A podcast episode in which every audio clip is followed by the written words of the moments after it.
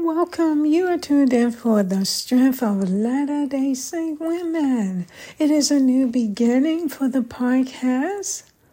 And it is my hope, as always, that this will be a special place for you when you can come and start your day with, or at the end of the day, you can come and receive words of encouragement to keep your spirit uplifted, to give you joy, peace, and happiness to go forward in faith in your life.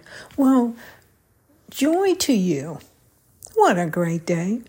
And I hope that every day when you tune in, you are uplifted and you're closer to Heavenly Father and Jesus Christ and the Holy Spirit in your life.